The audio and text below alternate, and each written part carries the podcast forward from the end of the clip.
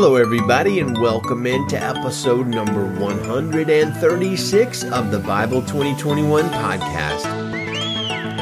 We are reading the second chapter of Romans today, and our focus is on how can we have a new heart as well as the circumcision of the heart. So I want to welcome aboard new listeners in Quang Tri, Vietnam, Dubai, United Arab Emirates, Gujarat, India, parts unknown, Morocco, San Francisco, California, Saint Louis, Missouri, Peoria, Illinois, and Milwaukee, Wisconsin. Thank you all for listening. I want to point you to our show notes page, which you can find at Bible twenty twenty-one dot com. There's a transcript there as well as a contact page if you have any questions or comments on the show. And speaking of comments, let's open with one from our friend Where What Huh on our YouTube page. He writes from an episode a few days ago, quoting, "His blood be on our heads and on our children's heads." Some have read this as an excuse for anti-Semitism, which of course it is not. The Pharisees were not taking responsibility on behalf of the Jews as a whole, but on their own personal families. We must keep in mind as well that Jesus, the disciples, and all the early converts to Judaism were Jewish. If the statement of the Pharisees were a general curse on the Jews as a race, then all of those would have been under the curse as well. But in fact, all of humanity itself is under the curse of sin, and all of humanity, each of, each of us severally, can be redeemed by the blood of Jesus. Sin causes oppression and pain. Grace relieves oppression and pain. It strikes me more and more how these two forces seem to work throughout human history. Justice demands that sin be punished. Grace demands that sin be forgiven, and only in Christ can these two, justice and grace, be united. Amen. Thank you for that, my friend Where What Huh. Thank you for listening to the show. Today, our focus is not on the Pharisees. It's on circumcision, but not the kind that makes men wince a little bit when they hear that particular word. Today, we aren't talking about literal and physical removal of the flesh, but what the Bible calls the circumcision of the heart in today's passage and all the way back in the New Testament in Deuteronomy thirty verse six, which says, "The Lord your God will circumcise your heart and the hearts of your descendants, and you will love him with all of your heart and all of your soul that you will live." That's the Old Testament passage. Today's passage, Romans two, twenty-eight through twenty-nine, says, "For a person is not a Jew who is one outwardly, and true circumcision is not something visible in the flesh. On the contrary, a person is a Jew who is one inwardly, and circumcision is of the heart, by the Spirit, not the letter. That person's praise is not from people, but from God." So what is this circumcision of the heart that both the Old and New Testament speaks of? Is it painful? Well, theologian and saint J I. Packer helps us to understand, writing, "The Christian is a regenerate man, a new creature in Christ. A new principle of life and habit of obedience has been implanted in him. This is the prophesied circumcision of the heart.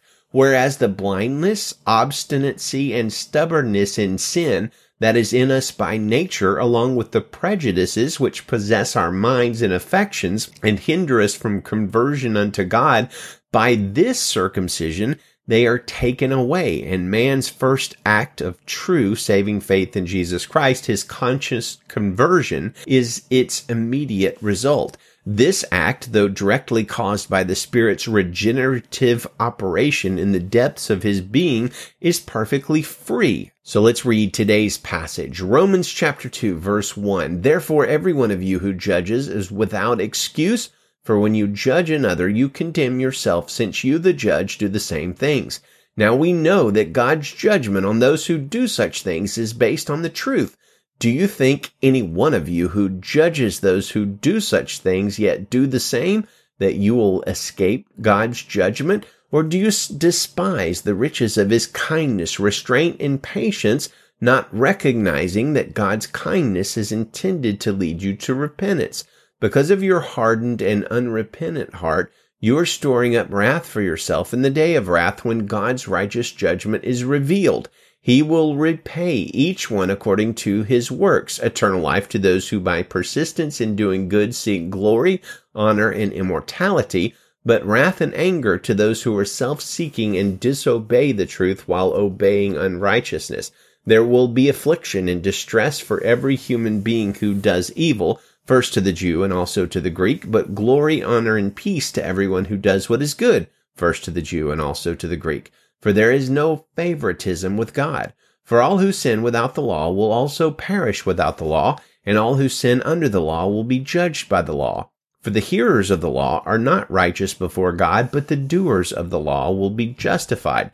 So when Gentiles who do not by nature have the law do what the law demands, they are a law to themselves, even though they do not have the law. They show that the work of the law is written on their hearts. Their consciences confirm this. Their competing thoughts either accuse or even excuse them. On the day when God judges what people have kept secret, according to my gospel through Christ Jesus. Now, if you call yourself a Jew and rely on the law and boast in God and know his will and approve the things that are superior, being instructed from the law, and if you can, are convinced that you are a guide for the blind, a light to those in darkness, an instructor of the ignorant, a teacher of the immature, having the embodiment of knowledge and truth in the law, you then who teach another, don't you teach yourself? You who preach you must not steal, do you steal? You who say you must not commit adultery, do you commit adultery? You who detest idols, do you rob temples? You who boast in the law, do you dishonor God by breaking the law? For as it is written, the name of God is blasphemed among the Gentiles because of you. Circumcision benefits you if you observe the law, but if you are a lawbreaker, your circumcision has become uncircumcision. So if an uncircumcised man keeps the law's requirements, will not his uncircumcision be counted as circumcision? A man who is physically uncircumcised but who keeps the law will judge you who are a lawbreaker in spite of having the letter of the law and circumcision. For a person is not a Jew who is one outwardly, and true circumcision is not something visible in the flesh. On the contrary, a person is a Jew who is one inwardly, and circumcision is of the heart, by the Spirit, not the letter. That person's praise is not from people, but from God. Well, amen. And let's close our time together with the unusual step of uh, reading a prayer, at least a portion of a prayer, a prayer authored by George Whitefield, one of my heroes of the faith. He writes, "Blessed Jesus, thou hast told us in the gospel that unless a man is born again of the Spirit and his righteousness exceed the outward righteousness of the scribes and Pharisees, he cannot in any way enter into the kingdom of God. Grant me therefore, I beg you, true circumcision of the heart, and send down your blessed Spirit to work in me that inward holiness which alone can make me partake of the in heavenly inheritance with the saints in light. Create in me, I beg you, a new heart, and renew a right spirit within me. For of whom shall I look to for comfort but of thee, O Lord, with whom alone this is possible? Lord, if you will, you can make me whole. Say unto my soul, as you did once say to the poor leper, I will, be thou renewed. Have compassion on me, Lord, as you did once with blind Bartimaeus, who sat by the wayside begging." Well, that's a good prayer, and I can say a hearty amen to that.